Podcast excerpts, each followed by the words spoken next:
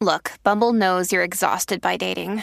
All the must not take yourself too seriously and 6 1 since that matters. And what do I even say other than hey?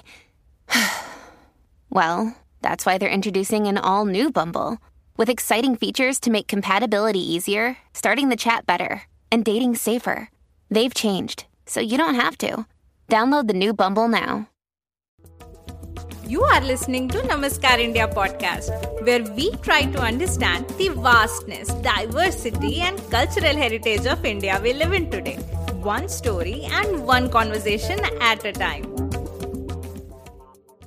Episode 12 The Dark Age अगर मैं कहूँ कि India से मीलों दूर खड़े great wall of China का जब कंस्ट्रक्शन हुआ it set off a chain reaction of invasion in India आपका क्या रिएक्शन होगा? Hello and welcome to Namaskar India और मैं हूँ आपकी होस्ट आराधना टाइम को रिवाइंड करके चलिए चाइना चलते हैं. Ready let's go around 221 BC Qin Shi Huang ने पूरे चाइना को कंसोलिडेट किया और पहले इंपीरियल एम्पर बन गए। पर चाइना के नदर्न बॉर्डर्स पे जांगनू लोगों का आतंक था। ये लोग एशियन स्टेप यानी मंगोलिया वाले एरिया के नोमैडिक ट्राइब्स थे, जो चाइना पे इन्वेजन करते रहते थे। अब अपने बॉर्डर्स को इनके आतंक से बचाने के लिए उन्होंने एक तरकीब निकाली, जो छोटे छोटे वॉल्स डिफरेंट स्टेट्स ने अपने बॉर्डर्स को प्रोटेक्ट करने के लिए बनवाए थे। उन्होंने उन सबको कंसोलिडेट करके ग्रेट वॉल ऑफ़ चाइना बनवाने का आदेश दिया। तो ये जो ट्राइबल इन्वेडर्स थे, अब ये खाली तो बैठेंगे नहीं। किसी न किसी के नाक में तो दम करेंगे ही ना। तो ये लोग ईस्ट, यानी चाइना की तरफ़ ना जाके, वेस्ट की तरफ़ बढ़ते हैं और वहाँ की नोमैडिक ट्राइब यूएसजी को परेशान करते हैं और उनको उनके एरिया से खदेड़ देते हैं। अब ये यूएसजी ट्राइब थोड़ी ना चुप बैठेगी। ये लोग थोड़ा और आगे बढ़ते हैं किर्गिस्तान एंड कजाकिस्तान वाले एरिया की तरफ़ और वहाँ की साका ट्राइब के साथ कीड़े करते हैं। और अब ये साकास इंडो ग्रीक्स यानी यवनों के ऊपर अटैक करेंगे और उनसे बैक्टीरिया हड़पेंगे। और उसके बाद इंडस वैली वाला area and in 80 BC under their king Maues जो कि मोगा के नाम से भी प्रसिद्ध हैं they extended their empire up to Mathura these Sakas are also known as Indo Scythians just wow isn't it कैसे चाइना की एक दीवार ने इंडिया की किस्मत बदल डाली? In chain reactions or ripple effects को डोमिनो इफ़ेक्ट भी कहा जाता है। ओके एटी के आते आते वेस्टर्न यूरेशिया में the Seleucid empire was replaced by Roman empire and Parthian empire and in 60 BC after Moga's death the Saka empire became weak और पार्थियंस इसका एडवांटेज लेते हैं और 19 सी में इंडस वैली को साका से छीन लेते हैं। नॉर्थ वेस्ट एरिया के पार्थियन लोग इंडो पार्थियंस या पहलवास के नाम से भी जाने गए। और इनकी वजह से ही साकास का रूल सौराष्ट्र और मालवा प्लाट्यू वाले एरिया तक सीमित हो जाता है। Where they rule until 400 C all right अगर रिलीजियन की बात की जाए तो साकाज ने यवनों के भांति बुद्धिज्म को पैट्रोनाइज किया, जिसे पहलवाज ने कंटिन्यू किया। इसके अलावा, पहलवाज अपने साथ जोरोएस्ट्रियनिज्म के कॉन्सेप्ट्स भी यहाँ लेके आए। तो all in all Indus plains में, यानी नॉर्थ वेस्टर्न पार्ट में तो काफ़ी धुआंधार एक्शन चालू था।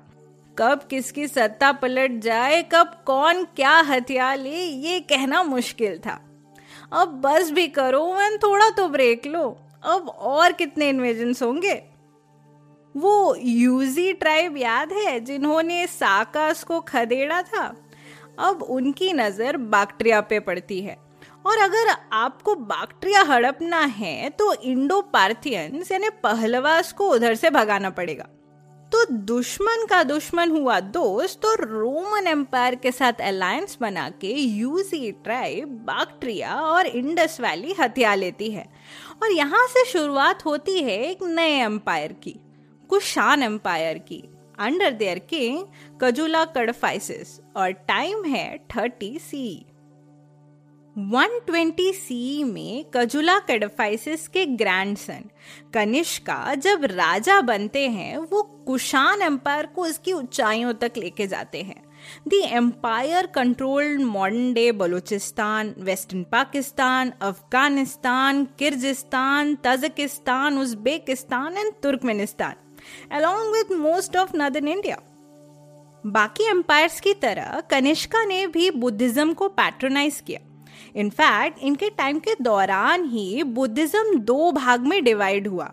Hinayana and Mahayana Buddhism. Hinayana Buddhism में बुद्धा के ओरिजिनल टीचिंग्स को फॉलो किया जाता है। महायान बुद्धिज्म में बुद्धा को भगवान का दर्जा दिया जाता है, उनकी मूर्तियों की पूजा की जाती है और ये माना जाता है कि बुद्धा के प्रति समर्पण से मोक्ष की प्राप्ति की जा सकती है। इसके अलावा Kushan empire also borrowed the concept of Devakulas from Roman empire who borrowed it from Egyptians जहाँ राजा को दिव्य या भगवान माना जाता है, उनकी मूर्तियाँ बनवाई जाती हैं और उनकी पूजा की जाती है।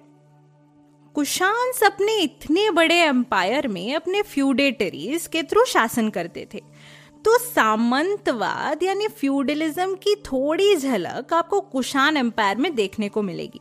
यानी जब भी वो कोई नया राज्य हड़पते, वहाँ के राजा को अपनी सुजेंटी यानी कि आधिपत्य के अंडर काम करने बोलते like a feudatory okay 230 C के आसपास वेस्टर्न यूरेशिया में Persian empire was replaced by Sasanian empire और जब ये लोग पावर में आए, कुशान एम्पायर पे भारी पड़े।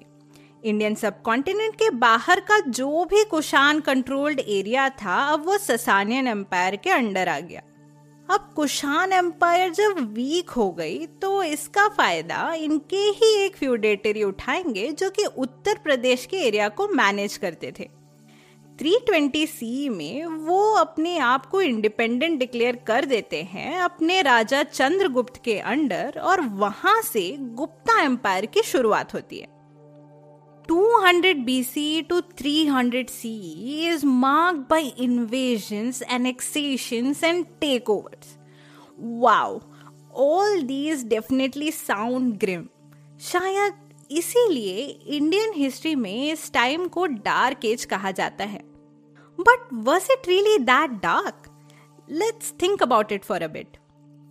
The Greeks brought with them their coin. उनकी मुद्राएँ क्षेत्रीय अथवा अंतर क्षेत्रीय व्यापार में काफ़ी सहयोगी बने the road between India and Bactria became a bridge to and from the west और इंडिया के गुड्स एंड प्रोडक्ट्स को इंटरनेशनल प्लेटफॉर्म मिला and in return we also got expose to western culture and traditions इसके अलावा वो अपने साथ अपने astronomy astrology architecture and art के आइडियाज़ लाए, which mixed and mingled with the ideas in India and resulted in advancements in these areas. Sakas and Kushans तो tribal लोग थे तो उनका खुद का कोई स्क्रिप्ट लैंग्वेज और रिलीजन तो था नहीं तो वो जहाँ आके बसे, वहीं के कल्चर को अपना लिया यानी कि mix of Greek and Indian culture और उसे बढ़ावा दिया। स्पेशली बुद्धिज्म एंड हिंदुइज्म को इन राजाओं ने काफ़ी पैट्रोनाइज किया। सो so, ये कहना सही होगा कि दे गॉट इंडियनाइज्ड वो यहाँ आए और यहाँ के हो गए। गौर करने की बात ये भी है कि ये अपने साथ कई मिलिट्री एडवांसमेंट्स एंड वॉर के टेक्निक्स लेके आए जो इन सेंट्रल एशियन ट्राइब्स की खासियत थी। स्पेशली इन कैवलरी, यानी कि घुड़सवार सेना में। अब ये लोग सेंट्रल एशिया से आए थे। सो वहाँ से कांटेक्ट में तो रहेंगे ही। और उस वजह से इंडिया का ट्रेड नेटवर्क वहाँ भी फैला। ओके थोड़ी सी साइड इंफॉर्मेशन सिल्क यानी रेशम के कपड़े बनाने की टेक्निक को सबसे पहले चाइना ने अनलॉक किया and kept it as a trade secret और जैसा कि हम सब जानते हैं, सिल्क के कपड़े, यानी कि रॉयल्टी। तो रोमन सिल्क के काफ़ी बड़े फ़ैन थे और चाइना से सिल्क इंपोर्ट करवाते थे। और जिस रोड से सिल्क चाइना से उन तक पहुँचता, वही सिल्क रोड कहलाया। ये रोड चाइना से शुरू होके, सेंट्रल एशिया से गुजर के अफ़गानिस्तान और फिर ईरान से होते हुए मेडिटेरेनियन सी एरिया, यानी कि रोम तक पहुँचती। अब गौर करने की बात यह है कि सेंट्रल एशिया और अफ़गानिस्तान में जहाँ से ये रोड गुजरती थी, वो एरिया कुशान एम्पायर के अंडर आता था। सो उन्होंने उस रोड पे टैक्स एंड टोल लगाए और खूब पैसे बनाए। अब ये सारा पैसा जहाँ वो राज कर रहे थे, वहीं तो इन्वेस्ट होगा ना। तो India did become rich during this time with all the economic, trade and political connections these empires had. और शायद इसीलिए न्यू एज हिस्टोरियंस इस पीरियड को डार्क एज ना बोल के मर्केंटाइल एज कहते हैं And no doubt why this period precedes the golden age of India, when the country saw a lot of innovations, achievements, and advancements. Interesting point of view, Isn't it इस बात पे ज़रूर विचार कीजिएगा। अगले episode में हम अपनी स्टोरी को 320 सी के आगे बढ़ाएँगे और गुप्ता एम्पायर के बारे में बात करेंगे। Thank you for listening, and this is your host Aradhna signing off until next time. And don't forget to hit that subscribe button on your podcast app or YouTube so that you don't miss on any episodes. अगर आपको ये episode पसंद आया तो किसका wait कर रहे हैं? अपने फ्रेंड्स एंड फैमिली के साथ जल्दी से इसे शेयर कीजिए। If you have any feedback you can message me on Facebook Instagram और ट्विटर जिसके लिंक्स आपको एपिसोड के डिस्क्रिप्शन में मिल जाएँगे।